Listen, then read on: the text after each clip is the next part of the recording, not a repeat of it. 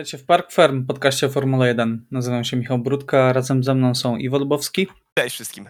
i Piotr Brudka. Witam wszystkich. Jak wam się podoba ta nowa formuła? Jest Bardzo. okej. bardzo, bardzo. Naprawdę. E, tak Nie jak, jest najgorzej, prawda? No nie jest najgorzej.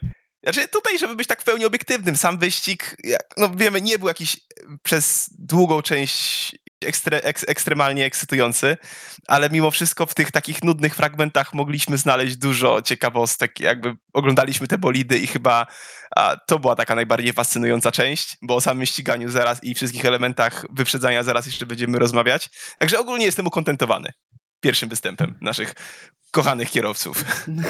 Tak, no w zeszłym sezonie wydaje mi się, żebyśmy ten wyścig nazwali nudnym albo takim nudnawym, ale tak jak Iwo powiedział, no mieliśmy tutaj tyle zmiennych, tyle w szczególności niewiadomych, no nie wiedzieliśmy, który zespół jakie będzie miał tempo wyścigowe, która opona będzie najlepsza. Mieliśmy też różne strategie. Mercedes e, zdecydował się na twarde opony. I to też była jedna duża niewiadoma. Nie wiadomo było, na jak długo te softy będą starczały, na jak długo te e, opony pośrednie będą e, starczały. Także naprawdę tutaj mieliśmy bardzo dużo niewiadomych i myślę, że mimo tego, że może takiej akcji na torze e, koło w koło aż tak dużo nie mieliśmy. Oczywiście mieliśmy fenomenalny, naprawdę fenomenalny pojedynek pomiędzy Maxem Verstappenem a e, Charlesem Leclerciem, ale poza tym aż tak dużo pomiędzy kierowcami się nie działo, ale nie wiem jak wy, ja Też się kompletnie chyba- nie nudziłem. Nie pamiętam, gdzie widziałem, znaczy ta statystyka raczej nie jest jakaś pewnie ukryta głęboko, ale wyprzedzeń chyba było prawie dwa 70. razy więcej niż w ostatnim wyścigu w Bahrajnie.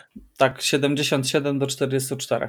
Czy, Tak. ja, mi się wydaje, że trochę tutaj zawiodła realizacja i e, to, to jak o, nie denerwuj to- mnie. to nawet. jak- Co, coś To nowego. jak, to, to, jak dzia, to jak działały kamery, bo wiele, wielokrotnie widzieliśmy, że w, z tyłu stawki, z tyłu na prostej coś się dzieje, są tam jakieś manewry wyprzedzenia, jest tam walka koło w koło. Na tej grafice jak działała, widzieliśmy, że się tam kierowcy zmieniają w drugiej, cze- w drugiej dziesiątce, zmieniają się tymi pozycjami, także tam musiało być dużo walki, a patrzyliśmy jak czołówka jedzie.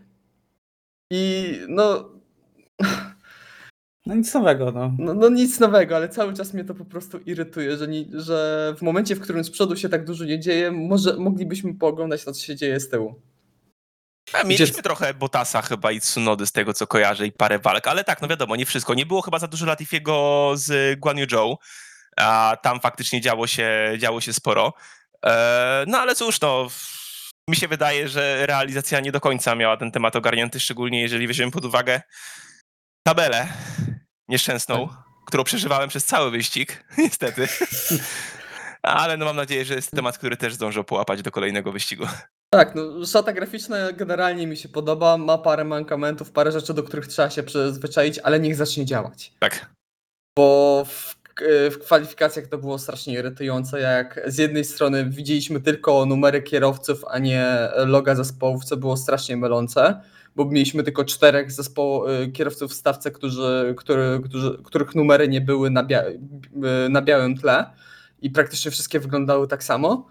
E, A e, w momencie, w którym kierowcy wykręcali kółka i to, co świetnie działało właśnie w zeszłych sezonach, że e, ten fioletowy sektor pokazujący, kto ma najszybszy, właśnie e, zmieniał się w trakcie kółka, gdzie kierowca tracił ten najszybszy sektor, to fajnie, e, fajnie bardzo działało i budowało te emocje, w szczególności w Q3 w ostatnich przejazdach. Tutaj no, to, to zostało nam zabrane i to też troszkę odebrało smaku, jeśli chodzi o oglądanie kwalifikacji. Także tutaj jest sporo do poprawy. No ja niestety nie byłem e, w stanie obejrzeć kwalifikacji, natomiast powiedzcie mi, czy była ta grafika pokazująca mikrosektory, czy nie? Znaczy, To ja mikrosektory to chyba nie, było tego na normalnej duże transmisji. sektory, ale to, to, co mówiłem, to, to, co mówiłem, było tak, że było trzech kierowców i trzy, trzech kierowców miało, nie wiem, na Fioletowy ten sam pierwszy sektor. Tak. Tak, tak, tak. A to, co Michał mówiłeś, no to ja sobie na przykład osobno oglądałem na F1 TV Pro, ale równolegle do transmisji. Niestety w, na głównej transmisji tego nie było. No to ja za tym tęsknię, bo było kilka wyścigów ze 2-3 lata temu, kiedy to pokazywali. Ale tylko w pierwszym wyścigu. No to nie, niestety nie było. To na F1 TV Pro jest na live timingu, tam są mikrosektory i to, i to wydaje się, że to działa, bo tam chyba nic nie zmieniali, Tak. także działa. Ale panowie, e, jeszcze jedna sprawa, zanim przejdziemy już do konkretów. To był wyścig bez kontrowersji. I powiem wam, że tęskniłem za takim wyścigiem. Tak, jak mieliśmy ściganie, to mieliśmy naprawdę ładne, czyste ściganie w granicach, w granicach toru, kultura, kulturalna walka i czy to był przód, czy to był koniec stawki, naprawdę poza jakimiś dosłownie paroma failami, patrzę Okon, Schumacher, no ale to jest pierwsze okrążenie, takie rzeczy się zdarzają. Mm. Była to naprawdę czysta, fajna walka. No i sędziowie nie, nie mogli się wykazać. Hmm. Znaczy, ja muszę e, pana Witisia tutaj pochwalić, jeśli chodzi o dwie decyzje, które podjął. Nie wiem, czy w, we wcześniejszym podcaście już to w, o tym wspominaliśmy, ale jeśli chodzi o limity toru, bo limity toru zostały wyznaczone po całej długości. Tak, to, to wspominaliśmy. Takie same. I druga decyzja, nie wiem, czy o tym słyszeliście, ale jeśli chodzi o e, kwalifikacje i kółka pod, e, pod, e, pod żółtymi flagami aktualnie i tak jak zostało zarządzone w tamtym weekendzie i chyba tak będzie to kontynuowane, jak będą, e, nie pamiętam czy tylko podwójne, ale generalnie Podwójna. jak będą podwójne żółte flagi, to e, kółko jest kasowane u każdego kierowcy, który jest na pomiarowym. Bez Gdzie też mieliśmy rok temu i w poprzednich latach duże kontrowersje, tak? Tak, tak. Że jeden kierowca odpuścił, drugi trochę mniej, wchodzili do sędziów, po trzech godzinach były dopiero wyniki.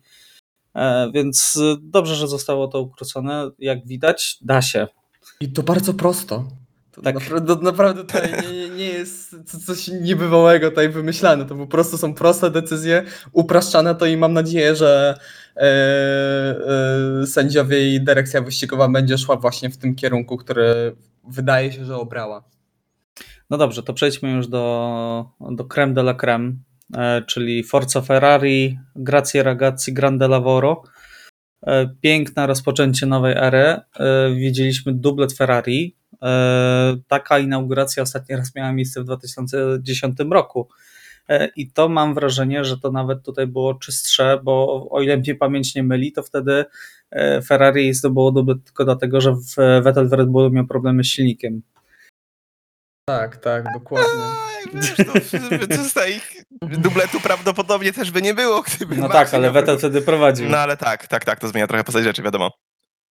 Ale no otwarcie było piękne, no nie spodziewałem się, inaczej, dobra, spodziewałem się, że Ferrari wygra, liczyłem na to, że Ferrari wygra, ale no nie spodziewałem się takiego dramatu z, silnikami Hondy. Myślę, że to jest taka największa drama, która, która nam towarzyszyła w trakcie tego wyścigu. Jakby no trzy z czterech samochodów przestały jechać, z tym jeden silnik spłonął, także no tego się nie spodziewałem. A czy no, to, to już że... nie są silniki Hondy? A, jest, no, tak, silniki Red Bulla, Powertrains. To jest tak, jakby ktoś po prostu w, w, starym GTA przemalował samochód, żeby go policja nie goniła. To jest na takiej samej, samej zasadzie. To jak Opel w Wielkiej Brytanii mają znaczek Vauxhalla po prostu. Tak. Myślę, że nikt się tego nie spodziewał w takiej skali. Jakby wiedziałem, że jak tak. do jakiejś awarii dojdzie, to, to musiało się stać w którymś wyścigu, ale nie spodziewałem się, że aż trzy samochody z tej samej stajni praktycznie. Ja no, przy... Praktycznie te silniki Potem się wyłączą. Tak. I to w niedalekim odstępie czasu od siebie. Trochę, tak. takie, trochę takie przychodzą wspomnienia do Bahrajnu 2019, tak? Kiedy dwie renówki przestały jechać w tym samym momencie. No, tak. Strasznie się śmialiśmy z tego wtedy. Tak, tak. tak. To jest trochę podobna sytuacja, ale generalnie na dobrą sprawę do momentu, w którym, nie wiem, tak dwa, trzy okrążenia przed tą awarią u Piera Gasly'ego, tak spojrzałem na tabelę i właśnie tak sobie pomyślałem, kurde, nikt nie odpadł. Tak aż dziwnie, że mamy nowe bolidy po takiej bardzo dużej zmianie regulaminowej i jeśli chodzi o niezawodność, to wygląda tak dobrze. No i oczywiście tutaj były problemy y, w rodzinie Red Bulla, y, ale myślę, że naprawdę i tak trzeba pochwalić generalnie całą stawkę za to, że te bolidy już na starcie są naprawdę bardzo dosyć mocno niezawodne.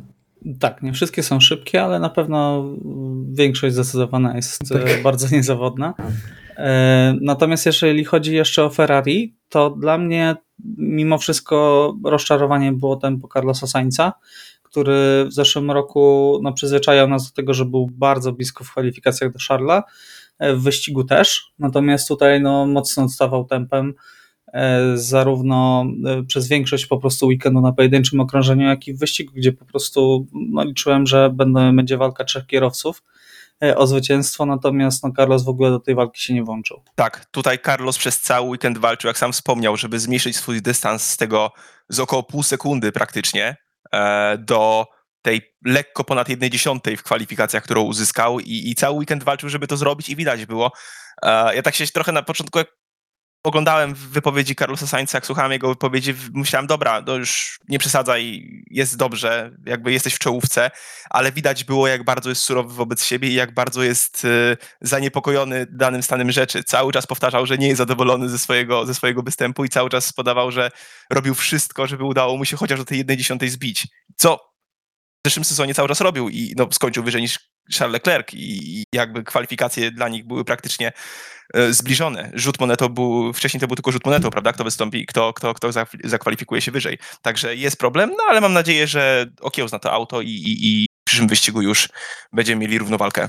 Powiem Ci tak, gdyby Ferrari jechało na takich samych pozycjach jak rok temu, e, Sainz by tak nie narzekał. On po prostu poczuł szansę tak. na wygranie pierwszego wyścigu w karierze Zgadzam się. I był po prostu wściekły, że mu się to nie udało, że nie był nawet blisko.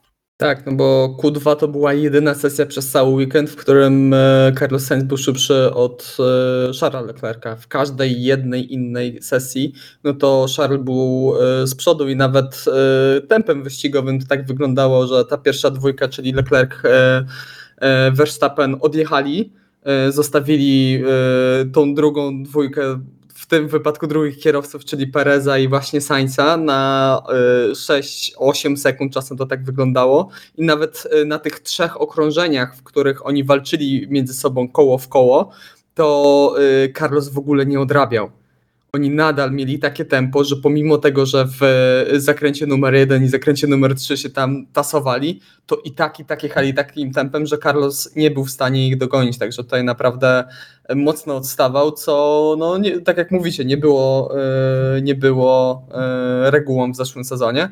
A co do jeszcze generalnie Ferrari, bo przygotowałem sobie taką statystykę. O, tak, że to, to było drugie najdłuższy e, odstęp pomiędzy zwycięstwami w historii Ferrari. E, to było aż 46 Grand Prix. Ostatni raz Ferrari wygrało w 2019 roku w Singapurze. E, to było dwa lata, 5 miesięcy było, i 26 to było, to było też jednocześnie one-two Ferrari. Tak, dokładnie. E, dłuższa różnica pomiędzy jednym zwycięstwem a drugim w historii Ferrari tylko to było pomiędzy zwycięstwem Alana Prosta w, w Grand Prix Hiszpanii w roku 1990, a zwycięstwem e, Gerharda Bergera w, w Grand Prix Niemiec w 1994 roku i wtedy ta różnica wynosiła 59 wyścigów i to były 3 lata, 10 miesięcy, jeden dzień. Także bardzo długo czekała Scuderia na to zwycięstwo od właśnie sezonu 2019 i no wszystko wskazuje na to, że będą kontynuowali tę serię, bo przynajmniej na początku no oni są pod każdym względem niesamowicie mocni. Ten bolid jest szybki w kwalifikacjach, jest dobry na długim dystansie, yy, bardzo dobrze zachowuje się, jeśli chodzi o opony. Jest najładniejszy. Nie pożera tych opon, jest najładniejszy. Yy, no naprawdę yy, z samych superlatywach na razie możemy mówić o Ferrari, które też trzeba przyznać, co też jest dziwne, udźwignęło ten wyścig pod względem strategicznym. Tak, ja, ja się bardzo bezpiecznie. Stopy było super bardzo wykonane. bezpieczne, bardzo bezpiecznie grali, po prostu nie ryzykowali, jeżeli zjeżdżał Hamilton, zjeżdżał Leclerc, y, Hamilton, przepraszam. Przyzwyczajenie. Przyzwyczajenie. Max, jeżeli zjeżdżał, jak zjeżdżał Max, to zjeżdżał Leclerc. Tutaj nie było żadnego wydziwiania, żadnego wymyślania, żadnej strategii, żadnego planu B. Jak widać, plan A ma rację bytu i może zadziałać. I bardzo się cieszę, że Ferrari to zauważyło i zagrało bezpiecznie. Tam planów C, jak, jak tak, to było w plan F, plan F, tak jest. Także naprawdę e, brawo, naprawdę brawo, bardzo dobrze ich zobaczyć z powrotem na, na szycie. E, Christian Horner przyznał też, że nawet gdyby Max dojechał, i e, bo była też kwestia dogrzewania opon na wyjazdowych okrążeniach, E, o czym też pewnie za chwilę powiemy. E, Max nawet gdyby wyprzedził i dojechał do mety, to zdaniem Hornera e, nie wygrałby tego wyścigu, bo Ferrari miało po prostu zbyt mocne tempo. Co, co jeszcze mogę tak wtrącić? Ferrari było chyba jedynym zespołem w całej stawce, które na ten pierwszy wyścig nie przywiozło żadnych poprawek. Ten bolid był praktycznie identyczny jak na testach tydzień temu. Każdy inny zespół poprzewoził jakieś pomniejsze poprawki. Red Bull e, tylne skrzydła, Alpine sidepody, e, Mercedes e, usprawnienia jeśli chodzi o, o zawieszenie i również podłogę.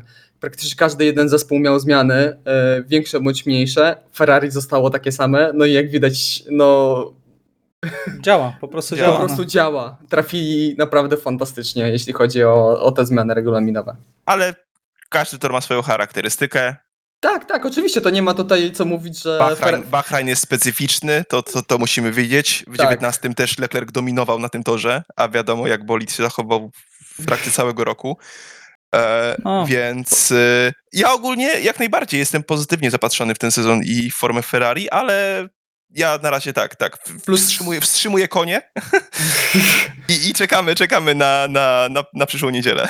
Plus mimo wszystko, no Red Bull oczywiście można powiedzieć, że ustępował pod e, praktycznie każdym względem tutaj Ferrari, ale ustępował bardzo nieznacznie. To Tak. naprawdę i w kwalifikacjach, i w, te, w tempie wyścigowym e, te różnice były bardzo małe, bo tam e, maksymalnie z tego co pamiętam, to różnica pomiędzy e, Leclerciem a Verstappenem tam wynosiła chyba 4 sekundy i to po tym jak e, Max e, zblokował przednie, przednie koła, także tam też pewnie e, jego tempo przez to ucierpiało, także W kwalifikacjach Max był najszybszy do ostatniego zakrętu.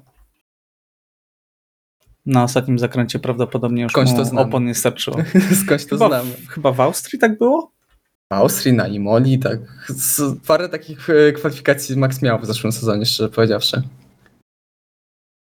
E, No dobrze, to właśnie w temacie Maxa i, i Red Bulla dramat, ale mm, dramat, który może mieć też bardzo duże znaczenie, bo nie ukrywajmy w klasyfikacji konstruktorów, e, no do Ferrari tracą 44 punkty, a sam Lewis Hamilton, który trafił na podium, ma w tym momencie 15 punktów przewagi nad Maxem i taka ciekawostka, e, w zeszłym roku w żadnym momencie sezonu nie miał takiej przewagi nad Verstappenem jak teraz.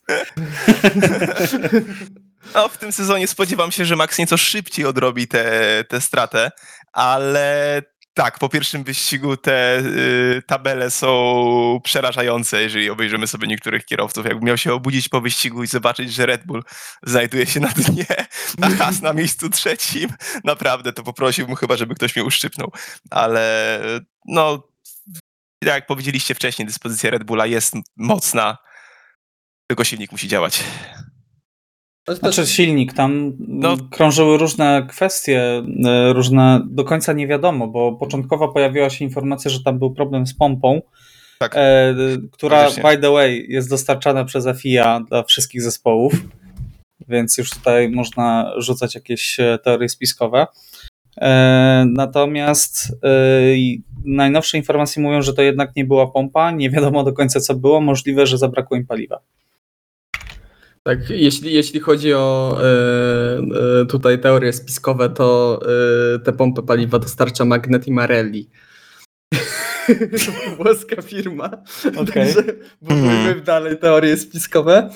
Znaczy, no, do końca nie wiadomo, co się tam wydarzyło, tak jak mówisz, Michał. E, Najwięcej jest e, właśnie podejrzeń, jeśli chodzi o właśnie e, układ paliwowy, że mogło im e, zabraknąć. Też e, słyszałem taką teorię, że w układzie paliwowym pojawiło się zjawisko kawitacji, czyli tak, krótka dygresja techniczna. Jest to takie zjawisko, w którym ciecz z, ze stanu ciekłego od razu przechodzi w stan gazowy z pominięciem stanu stałego.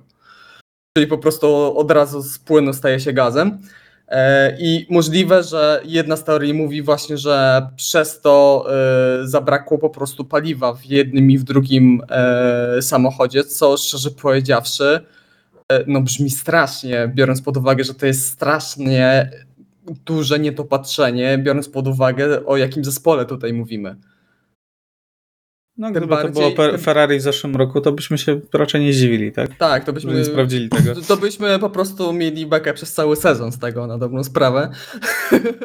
Ale tutaj e, też biorąc pod uwagę, że wiele zespołów w trakcie testów robi takie, e, robi właśnie, sprawdza to, jak samochód się zachowuje, kiedy praktycznie kończy mu się paliwo.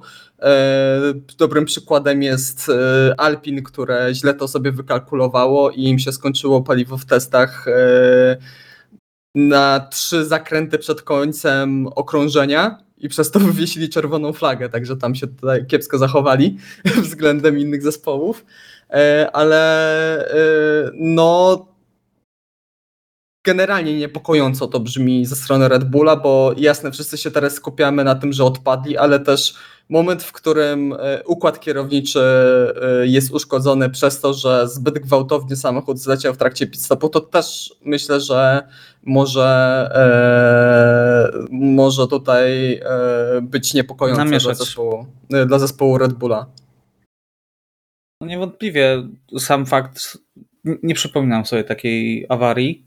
Max często dosyć też narzekał w zeszłym roku. Nie wiem, czy pamiętacie na temat, że coś, coś tam nie pasuje z, ze sterowaniem e, i wielokrotnie to sprawdzali. E, raz się polepszało, raz nie, więc może to jest po prostu taka przypadłość tego, tej konstrukcji, tak? E, natomiast tutaj no, doszło to trochę do ekstremum, tak? E, dobrze, czy coś jeszcze chcecie powiedzieć na temat Red Bulla, bo chcę, żebyśmy porozmawiali o Mercedesie teraz. Miejmy nadzieję, że się nie zepsują. Tak, tak, że tak, nie do końca. Bo naprawdę, bo naprawdę zasłużyli na to drugie i czwarte miejsce. Wiem, o czym trzeba jeszcze powiedzieć. Max Verstappen i Charles Leclerc to jest e, gwarancja dobrej walki na torze. Tak. tak. Na razie. I, na razie. I ja, ja chciałbym naprawdę podkreślić tę walkę i dać ją jako przykład że można walczyć koło w koło i nie wypychać drugiego kierowcę poza tor. Można jeszcze cwaniakować, bo Charles Leclerc przyznał, że specjalnie hamował e, sporo wcześniej e, przy dohamowaniu na prostej startowej, żeby mieć e, drugą strefę DRS-u i wyprzedzić z powrotem Verstappena. Tak, no i właśnie to jest świetne, to jest bardzo, była bardzo czysta jazda ze strony jednego i drugiego kierowcy i chciałbym, żeby tak ta walka wyglądała do końca, bo już ma serdecznie dość tego, jak kierowca jest po wewnętrznej, wypycha drugiego i mówi, o, ale ja dyktuję linię, bo jestem po wewnętrznej. Strasznie no, mnie to irytuje. Następna jest Arabia Saudyjska, zobaczymy jak sobie z tym torem poradzą. o nie. Dobrze, stawiamy kropkę. Y, Mercedes. Mistrzowie, y, którzy no jednak nie sandbagowali tak bardzo, jednak nie ukrywali nie tego wiadomo. tempa. Nie no, bez przesady.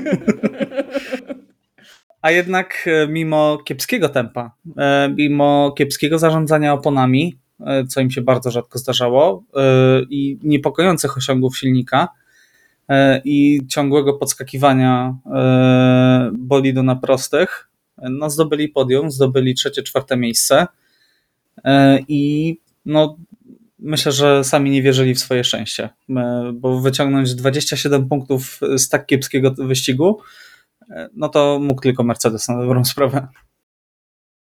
Tak, tak, to prawda. Tutaj po wyścigu pierwsza moja myśl, Jezu, jaki ten Hamilton ma szczęście. A z drugiej strony, z drugiej strony, no przejechali zarówno Lewis, jak i George, pojechali naprawdę solidny wyścig, biorąc pod uwagę, że jechali samochodem po prostu wolniejszym niż Ferrari i Red Bull. Samochodem, gdzie, z którym, że tak powiem, wiele osób tutaj się śmiało, że konkuruje Haas i jasne, Kevin Magnussen, do, do niego się przejdziemy, e, ścigał się zarówno z Perezem, jak i z Hamiltonem właśnie w Mercedesie. E, ale to no widzimy, że Mercedes jest tym trzecim samochodem raczej w tym momencie. Tutaj bez raczej dwóch zdań nie mam, e, raczej wątpliwości nie mam. E, I przyjechali naprawdę wyścig bardzo dobrym tempem. E, twardopony wydawały się bardzo kontrowersyjne, ponieważ widzieliśmy, że szczególnie Hamilton zaraz po wyjeździe z pit stopu jechał jak po lodzie. E, ostatecznie to tempo nie było takie złe i poradził sobie z tą mieszanką, ale no już nam się tutaj powolutku układa to, co Michale powiedziałeś, że chyba nie sandbagowali i faktycznie parę wyścigów przynajmniej może zająć naprawienie tej sytuacji. Zobaczymy, bo z drugiej strony też nie są wcale tak daleko, tak? Tak, tak, tak. Niektórzy się spodziewali, że tutaj będzie 7-8 dziesiątych sekundy, nawet sekunda, e, a tutaj w kwalifikacjach 30 w wyścigu też e, nie odstawali jakoś strasznie. No wiadomo, że e, mm, odstawali na 20 parę sekund, tak? To jest, to jest dużo, to jest bardzo dużo, tak? Natomiast też nie było sytuacji, w której byli zaraz dublowani, tak? Albo zagrożeni przez zespoły ze środka stawki. Mm, tak, to prawda. No, ja szczerze powiedziawszy, yy, u mnie osobiście to jest największe zdziwienie i największe zaskoczenie tego weekendu, że yy, nie kłamali tym razem, że naprawdę mówili, że są trochę z tyłu. No jak wyjechali w trzecim treningu i zrobili szybkie okrążenia, jak zacząłem fioletowe sektory Mercedesa, mówię nie, znowu. No tak, już, już, już był żałobny tutaj y, nastroje, ale rzeczywiście, no tak jak mówicie, no jak ktoś mi powie, że Lewis Hamilton nie ma szczęścia w swojej karierze, to naprawdę no, on ma dużo, sporo szczęścia. Oczywiście no, zrobili tyle, ile mogli. Mieli gorsze tempo, spróbowali tej twardej mieszanki, tak jak nawet Tato Wolf e, porównał to założenie tej twardej mieszanki do włożenia ręki do, e, do toalety, e, że to była bardzo zła decyzja. No i rzeczywiście Mercedes ma sporo problemów, bo nie tylko właśnie to, to, to ten proposing, to gibanie się, czy jakkolwiek to nazwiemy, E, ale również wydaje się, że jednostka napędowa e, odstaje od zarówno Red Bulla w momencie, w którym działa i zarówno e, jeśli chodzi o Ferrari, które wydaje się naprawdę po raz kolejny, że mają mocarny silnik. Także no, zobaczymy. Pierwsze poprawki już zapowiadają, że poprawki, które mają wyeliminować ten problem tego efektu porpoisingu, mają być gotowe na Imole. Czyli na mm. wyścig numer 4. Tak, na wyścig numer 4. E, no i zobaczymy. No wiemy, że Mercedes e, ma swoje problemy, ale wiemy, że również jest to zespół, który bardzo szybko potrafi reagować i bardzo szybko jest w stanie diagnozować swoje problemy. E, także myślę, że dosyć szybko będą w stanie dojechać do tej pierwszej dwójki. No i w związku z tym szykuje nam się naprawdę fantastyczny sezon, bo jeżeli będziemy mieć trzy zespoły walczące o mistrzostwo i sześciu kierowców walczących o mistrzostwo, to przypomina mi się sezon 2010, Piotrek, Oj, gdzie tak, mieliśmy pięciu jest... kierowców przed ostatnim wyścigiem, którzy mieli szans, szansę na zdobycie mistrzostwa. Tak, tego, bardzo, bardzo tego bym chciał. Tego, tego życzymy Mercedesowi chyba dla dobra tego sezonu. Tak, tak, też, też mam nadzieję. No i yy, z, też zobaczymy, jak będzie się e, prezentował George Russell, bo szczerze powiedziawszy, troszkę mnie zawiódł. Jak na pierwszy weekend, wiadomo, nowy, nowy samochód, e, nowy stary zespół, ale ta sobotnia czasówka była naprawdę kiepska w jego wykonaniu, dopiero tak. dziewiąte miejsce. Ostatnie już... okrążenie zepsute tragicznie, niestety. Tak. E, już co bardziej złośliwi mu przypominali jego wypowiedź Zimoli z zeszłego roku, jak tam e, wygarniał Walteriemu Bottasowi, że jako kierowca Mercedesa nie powinien walczyć o dziewiąte miejsce. zestarzało. Inaczej, zestarzało się jak mleko. Także no zobaczymy też, jestem ciekawy jak George będzie, jak jego forma będzie wyglądała w następnych e, weekendach na tle właśnie e, Louisa Hamiltona tak tylko dodam, moim zdaniem w wyścigu się zrehabilitował. Uważam, że ja, do, dojechanie na czwartym miejscu, jasne, już tutaj nie liczymy dwóch Mercedesów, które odpadły.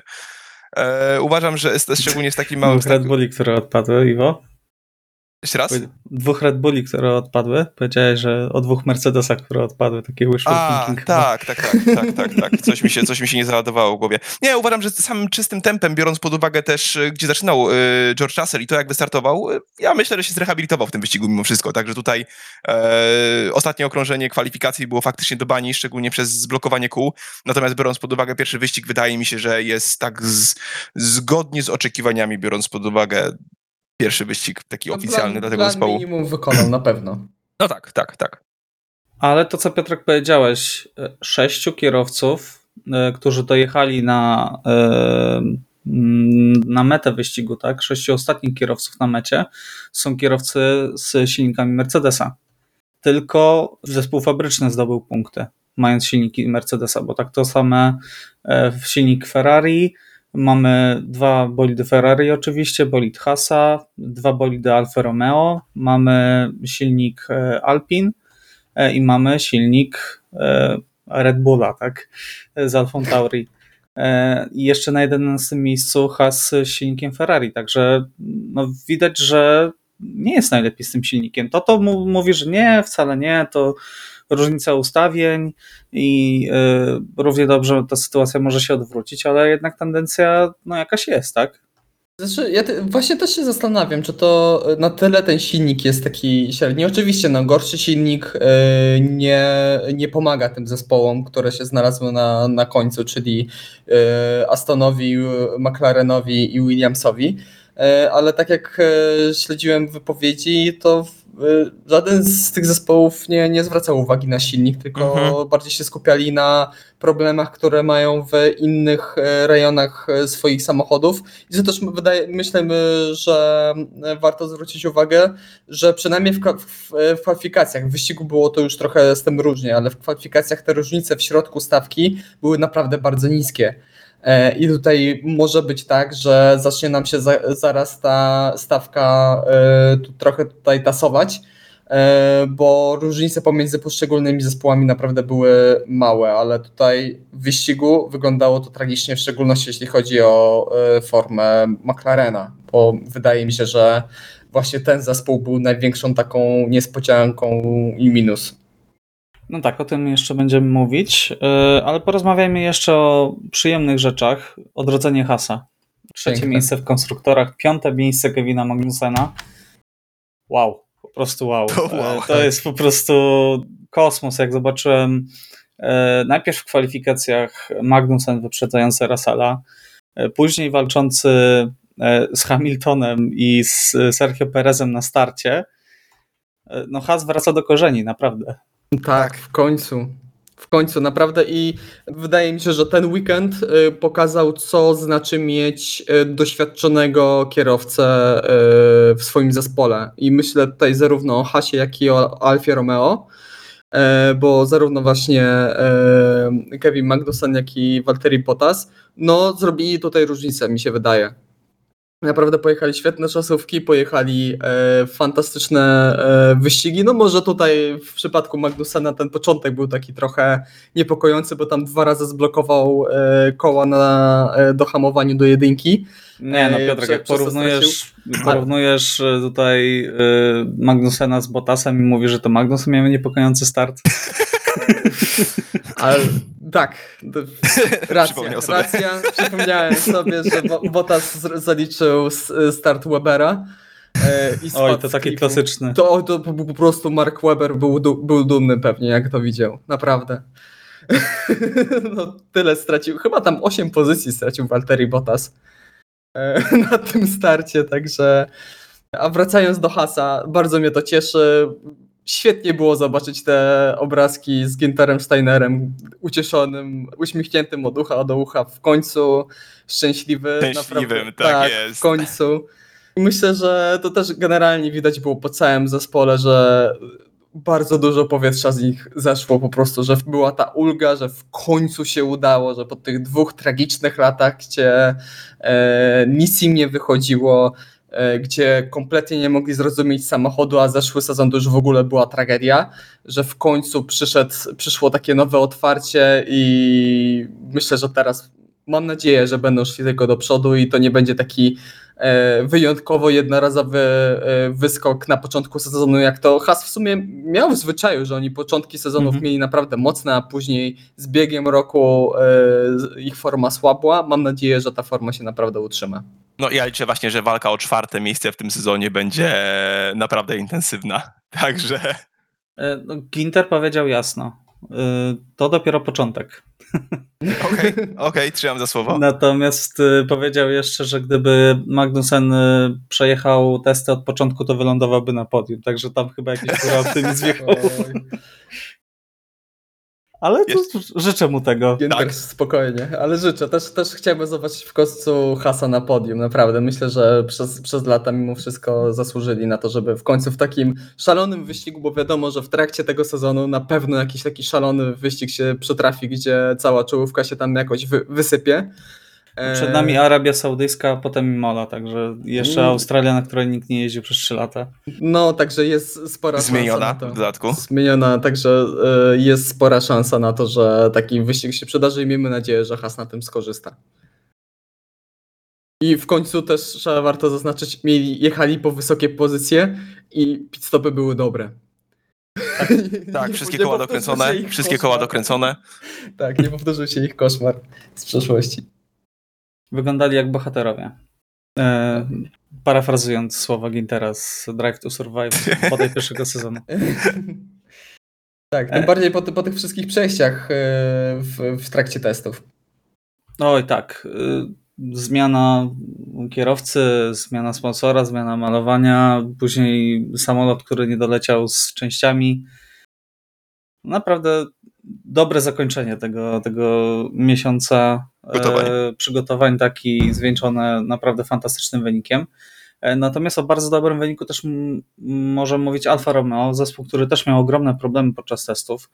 E, pamiętamy, że tam e, jeden dzień praktycznie stracili. Valtteri Bottas stracił na dobrą sprawę pierwszy trening i już tam niektóre części w silniku wymieniał.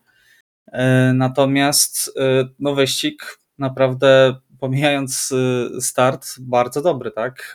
Przebili się, przebił się Bottas na szóste miejsce. Guan Zhou też e, skończył w punktach. Co prawda trochę szczęśliwie, tak, no bo wiadomo, odpadły trzy zespoły, które były, e, trzy bolidy, które były przed nim. E, natomiast no, miało to ogromne znaczenie dla, dla Chińczyka i no, cieszył się chyba równie bardzo jak Kevin Magnussen i, i Charles Leclerc. Tak, tak, bardzo, bardzo ładne obrazki były pokazane zaraz po zakończeniu wyścigu, kiedy Guan Yu Zhou wychodził faktycznie jeszcze z, z, z, chyba ze swojego garażu, witał się, czy szedł w stronę garażu, witał się z, z, z mechanikami po wyścigu. A piękny obrazek, widać, że się cieszył, w wywiadach widać, że był zadowolony, a faktycznie jechał naprawdę bardzo ładny wyścig, ponieważ widzieliśmy może aż wszystkie nie zostały pokazane e, walki, ale całkiem intensywną walkę prowadził z Williamsem bądź Williamsami. Ale chyba na początku był to Latifi, ponieważ no to Z Latifim, na... tak. Z Latifim, tak, przede wszystkim. Ale bardzo ładne switchbacki, jeżeli chodzi o y, pierwszy sektor na przykład. Regularna walka, która była prowadzona pomiędzy nimi. Eee, I poradził sobie naprawdę bardzo dobrze, jeżeli chodzi o taki pierwszy wyścig w polidzie Formuły 1. Naprawdę jestem pod dobrym wrażeniem. Wiadomo, że tutaj też nie ma co przesadzać, ponieważ e, no już chwaliliśmy Yuki Tsunoda mhm. w Bahrajnie w zeszłym roku poradził sobie, no, przyjechał też naprawdę bardzo fajny wyścig, także na razie jeszcze się chwilkę wstrzymajmy. Jak przy nim jesteśmy, to od razu możemy powiedzieć, że też w sumie Yuki Tsunoda ładnie pojechał całkiem. także udało dojechał. się też. Tak. Dojechał, dojechał. E, także też, też mały plusik dla tego kierowcy. Ale jeżeli chodzi o Alfa Romeo, kolejny wielki pozytyw, tak jak powiedzieliście. Nie spodziewałem się, że e, Valtteri Bottas będzie w stanie aż tak wysoko zajechać, szczególnie tak się zrehabilitować po tym marnym początku wyścigu. No w, kwalifik- w, kwalifikacjach też szóste miejsce, tak? tak I tak, tak, przedłużył swoją serię y, od 2017 roku. E, ka- za każdym razem jest w Q3, także. Oby, no, oby, Alfa, oby cały czas pozostała w Q3. Życzę mu tego. Dokładnie. Alfa e, zdobyła w tym wyścigu 9 punktów, w całym zeszłym sezonie zdobyła punktów 14, więc e, no jest, widać od razu różnicę, tak? Tak jest. No dobrze, to jeżeli mielibyście wymienić e, kierowców e, i zespoły, które e, no jednak nie dały rady w Grand Prix Bahrain, to który to byłby zespół, który kierowca? Iwo, może, może zaczniesz. Przede wszystkim, jeżeli chodzi o taki mój zawód, jeżeli chodzi o, taki, o, o to, na co się nastawialiśmy, a co nie zostało dowiezione, to przede wszystkim McLaren. E, coś się święciło. Widać było, że jest problem e, i z hamulcami, jeżeli chodzi o wcześniejsze sesje, i jeżeli chodzi o całkiem mm, specyficzne aero, jeżeli chodzi o przednie skrzydło i, i to w jaki sposób tam mają przygotowane ratio powietrza idącego nad i pod tym skrzydłem. To też podobno jest takie niecodzienne dosyć, jeżeli chodzi o ten bolid. E, no i mam obawę, że za szybko mogło się z tego nie podnieść, skoro aż tak dołują w tej tabeli. Także McLaren jako zespół na pewno mój największy zawód. Jeżeli chodzi o kolejny zawód, to Williams, ponieważ jest to zespół, po którym spodziewaliśmy się, że będzie śmiało walczył w tym środku stawki teraz i to tak naprawdę wyżej. E, natomiast e, no nie doszło do tego. Nicolas Latifi został pokonany dosyć mocno przez swojego nowego, starego kolegę e, Aleksa Albona, który wrócił do stawki, który poradził sobie całkiem nieźle, e, mimo wszystko, przynajmniej w pierwszej połowie wyścigu. E, także to są chyba takie moje największe zawody. Wydaje mi się, że jeżeli miałbym wymienić osobę, no to Nicolas Latifi. Jeżeli chodzi o zespół, no to McLaren. Tak, Okej, myślę, Piotrek? że, że tutaj McLaren zaskoczył e, tym, jak słabo jechał, naprawdę, jak fatalne mieli tempo. E, nawet nie tyle chodzi o kwalifikacje, ale co po prostu tempo wyścigowe ich było naprawdę e, tragiczne. E, bo McLarena bijącego się z Williamsem o 18 miejsce albo o 19 miejsce e, i też taki obrazek mi e, zapadł w pamięci w trakcie tego wyścigu, w momencie, w którym po 24 okrążeniach bodajże Lando Norris jechał na pośrednich, pośredniej mieszance i potem zostały mu założone twarde opony. Jeden z praktycznie na samym tyle i tak jak ja na to spojrzałem, mówię, aha, okej, okay, dobra, jak jesteś Koniec. z tyłu i jedziesz praktycznie na tylko najtwardszych oponach, to wiesz, że po prostu oni się toczą do końca i liczą, że z przodu się będzie coś działo, że oni już wiedzą, że nic e, takiego, nic nie wywalczą. I też nawet e, słuchając kierowców ich wypowiedzi po, po wyścigu, to e, nie ma tam żadnego optymizmu. Tam naprawdę e, czuć, że e, oni nie wiedzą, co się dzieje, że oni nie są na razie w stanie powiedzieć, w jakim obszarze tyle tracą, w jaki obszar bolidu jest problematyczny e, i gdzie muszą e, go poprawić, bo to nie są tylko hamulce. To jest naprawdę głębszy problem tutaj z samochodem. E, no i miejmy nadzieję, że mają przygotowane albo przygotują w miarę szybko jakiś spory pakiet poprawek, e, no bo na razie wygląda to naprawdę bardzo niepokojąco. E, może brzmi to banalnie, ale naszym głównym celem było przejechanie pełnego dystansu i zdobycie wiedzy o bolidzie. No, zespół, który aspiruje do walki o zwycięstwo, nie pozwala mm. sobie na takie wypowiedzi kierowców po, po wyścigu. Tak, no mnie, mnie to już niepokoiło, jak było e, w, w, jak e, w trakcie, na sam koniec testów był wywiad e, z jednym z inżynierów McLarena. Wypadło mi z głowy, kto to konkretnie był, ale tam też właśnie była taka rozmowa, że no, że oni są, zdają sobie sprawę, że trochę odstają, że trochę tempo nie jest takie, I w momencie, w którym tam e, dziennikarz, który prowadził ten wywiad, zaczął e, powiedzmy pocieszać, że no ale samochód wygląda na stabilny, że dobrze się prowadzi, to trochę mi miałem takie przebitki z trochę z Williamsa z 2019 roku, mm. gdzie, gdzie też się tak trochę pocieszaliśmy. No, nie wygląda na taki, mm -hmm. że wygląda na o wiele bardziej stabilny niż w zeszłym sezonie. Także no, miejmy nadzieję, że dosyć szybko dadzą radę dociągnąć do reszty stawki, no bo bądź co bądź przez wielu ekspertów oni byli typowani no, na, na walkę o czwarte miejsce w konstruktorach, a na razie to wygląda naprawdę bardzo źle. No, mam nadzieję, że przy dowiezieniu nowego pakietu poprawek e, zmienią też malowanie. Tak by the way, bo mi się kompletnie ten McLaren nie podoba. E, no nie jesteśmy przy, przyzwyczajeni. No te zwłaszcza po... są słabe. Wiedziałem już przeróbkę, że zmienili na Internet Explorer. Bo tak, taki... adekwatnie, niestety. No szkoda, szkoda widzieć zarówno Daniela Ricciarda, jak i Lando Norrisa na końcu stawki, albo prawie ich w ogóle nie widzieć, tak? Chyba, że w kontekście dublowania. Tak. No Aston zaskoczeniem chyba nie jest, bo Aston no, już po prezentacji, prawie że po prezentacji spodziewaliśmy się, że, że jest problem. Ale plus dla Nico Hulkenberga, który pokonał Lance Strolla praktycznie wchodząc do bolidu e, po przyjechaniu do Bahrainu dzień wcześniej. No, tak. w kwalifikacjach go pokonał, ale w wyścigu. Wyścigu chyba, czy to przypadkiem nie był jedyny kierowca, który nie, ani razu nie wyprzedził w trakcie całego wyścigu? E, Możliwe, że tak. Pamiętam, chyba, że próbował, chyba tak. ale wtedy wylądował w Narni. Przestrzelił tak, kompletnie. tak, tak, tak, tak. Jakby nie, ale ciężko było mi to, mu za złe, szczerze mówiąc, jadąc zupełnie pra praktycznie prawie bez przygotowania. Ale tak, chyba niestety jest to Hulkenberg został jednym kierowcą, który nie dokonał żadnego no, wyprzedzania. Os ostatni, jeśli chodzi o wszystkich tych kierowców, którzy tak. dojechali, a Lance Stroll dojechał na 12 miejscu, także tutaj w wyścigu trochę się to odwróciło, ale no, nie, nie, tutaj nie oskarżałbym jakoś e, strasznie Nico Hulkenberga, bo wiadomo, że w ostatniej chwili tutaj przeskoczył, nie miał kompletnie testów, to był zupełnie nowy bolid. E, plus no, e, no ten, ten samochód jest, widać, że naprawdę ma kiepskie tempo. Tak jest. No ale akurat po Astanie się tego spodziewaliśmy mimo wszystko. Okej, dobrze, to stawiamy tutaj kropkę. A teraz powiedzcie mi, czy bliższe ściganie będzie możliwe? Bo to było jedno z największych pytań, które sobie zadawaliśmy e, przed rozpoczęciem tego sezonu, bo jak wiadomo, wszystkie zmiany miały e, sprawić to, że będzie można się bliżej ścigać. Jakie są Wasze wnioski? Wiadomo, że to pierwszy wyścig, to są pierwsze wrażenia, tak? Natomiast według mnie wyglądało to dużo lepiej. Tak. Jest, wygląda to obiecująco, e, ale ja na swój taki werdykt e, poczekam do Australii, e, bo tam myślę, że będziemy mieli prawdziwy taki test.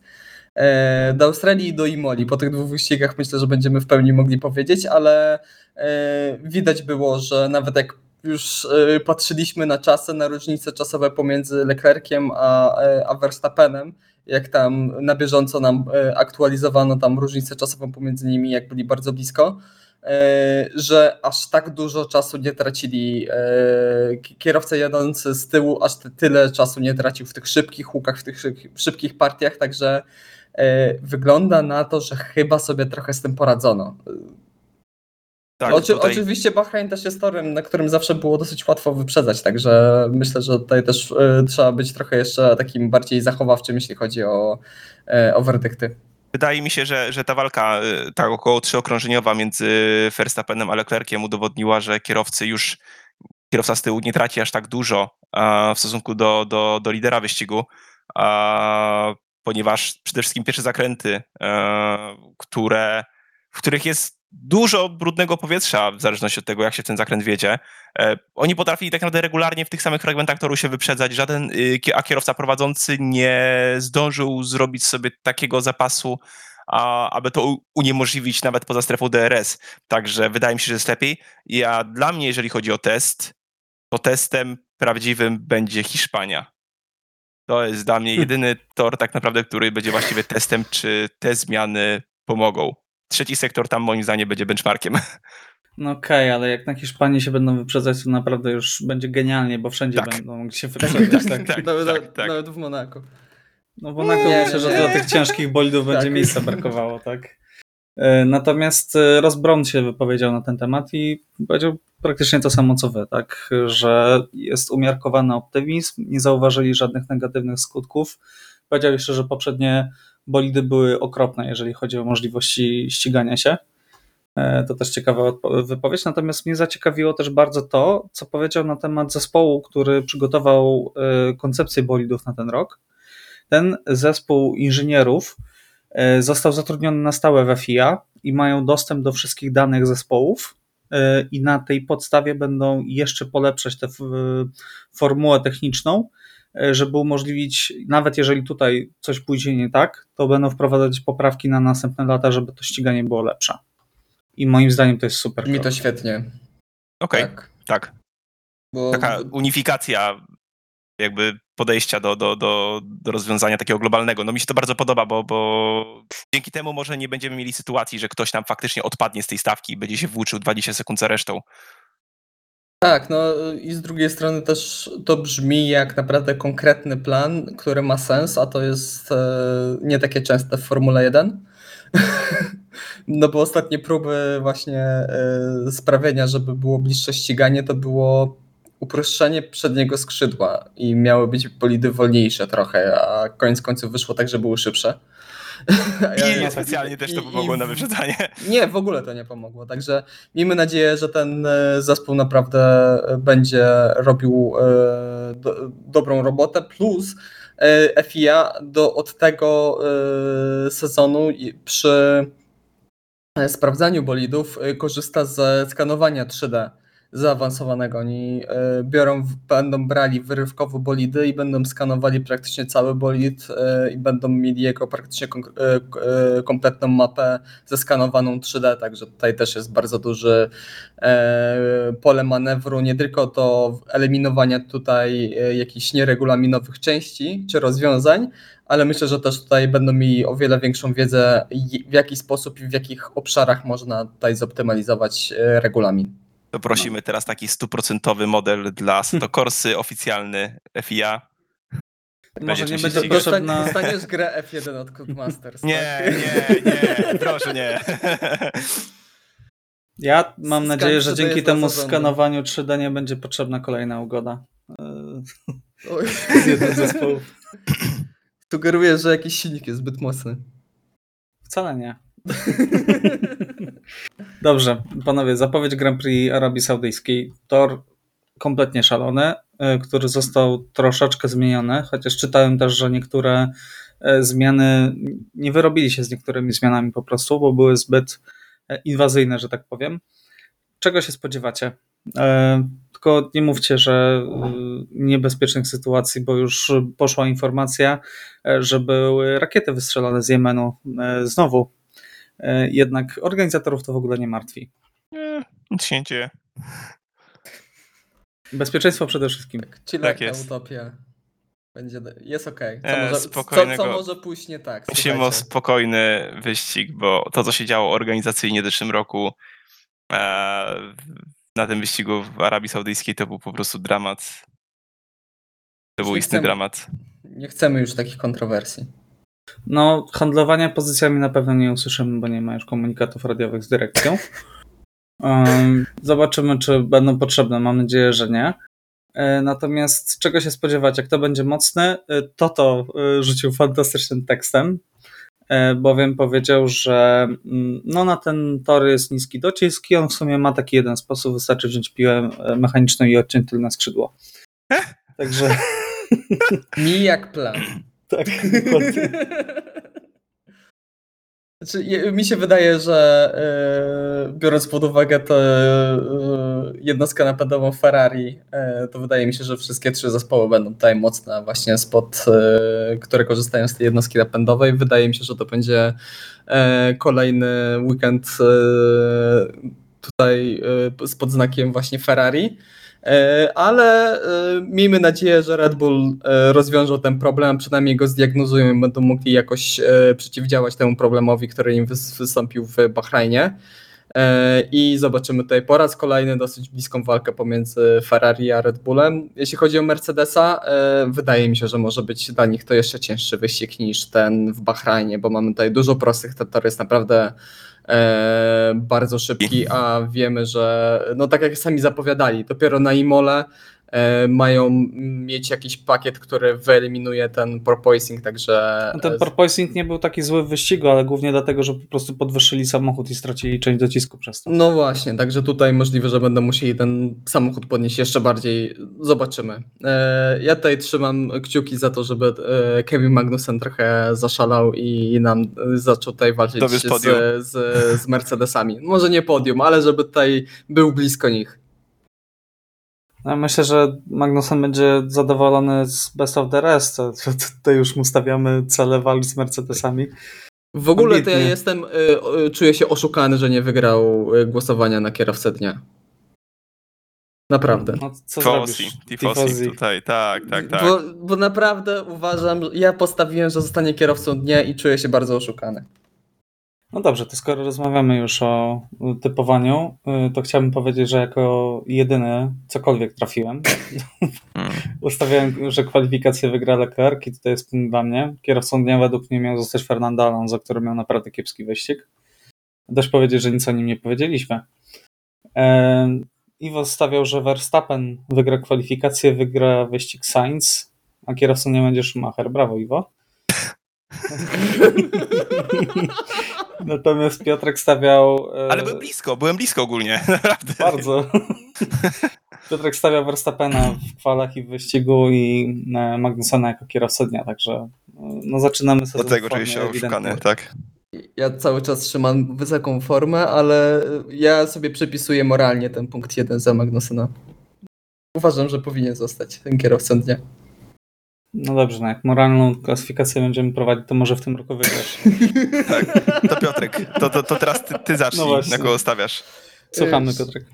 Charles Leclerc, Charles Leclerc w sobotę i w niedzielę. Kierowcą dnia e, zostanie Kevin Magnussen. Teraz się uda.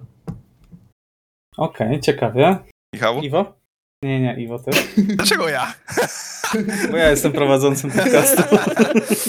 um, dobra. No to zaryzykujmy sobie w drugą stronę, pójdźmy. Eee, kwalifikacje Verstappen, wyścig Leclerc, kierowcą dnia zostanie Sergio Perez. Okej.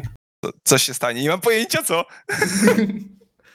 Pamiętasz Trochę jak ukradłeś Verstappen moje. skoczył w kwalach? Ja pamiętam, jakie okrążenie je- jechał, dlatego postawię na Maxa w kwalifikacjach. Natomiast w wyścigu na e, no Leclerca muszę postawić. No Sainza postaw, będzie troszkę inaczej. E, Chcę wygrać w tym roku, Iwo, wiesz? E, Natomiast e, kierowcą dnia moim zdaniem zostanie hmm, George Russell. O, Także zobaczymy, ile na, warte są nasze przewidywania. E, ogólnie rzecz biorąc, nie polecałbym e, stawiać u Bookmachera na podstawie tutaj naszych wymysłów, e, patrząc na naszą historię sukcesów. chyba, że macie E, trochę mi- pieniędzy do, wk- do wtopienia, to polecamy.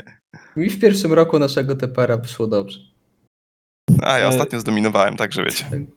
Ja nadal mam na czerwono z pierwszego sezonu przewidywań zaznaczonego Iwo, kiedy stawiał, że kwalifikację wygra Bottas, wygrał Hamilton, że wyścig wygra Hamilton, wygrał Bottas. E, Driver of the Day był Verstappen, natomiast Iwo postawił Albona, który wtedy jeździł Verstappenem. A z drugiej strony ja pamiętam jak Michał ty postawiłeś y, na zwycięstwo y, Sainza na mokrym Hungaroringu. No i nie No, wstydzę się tego. popełnia jakieś błędy w życiu.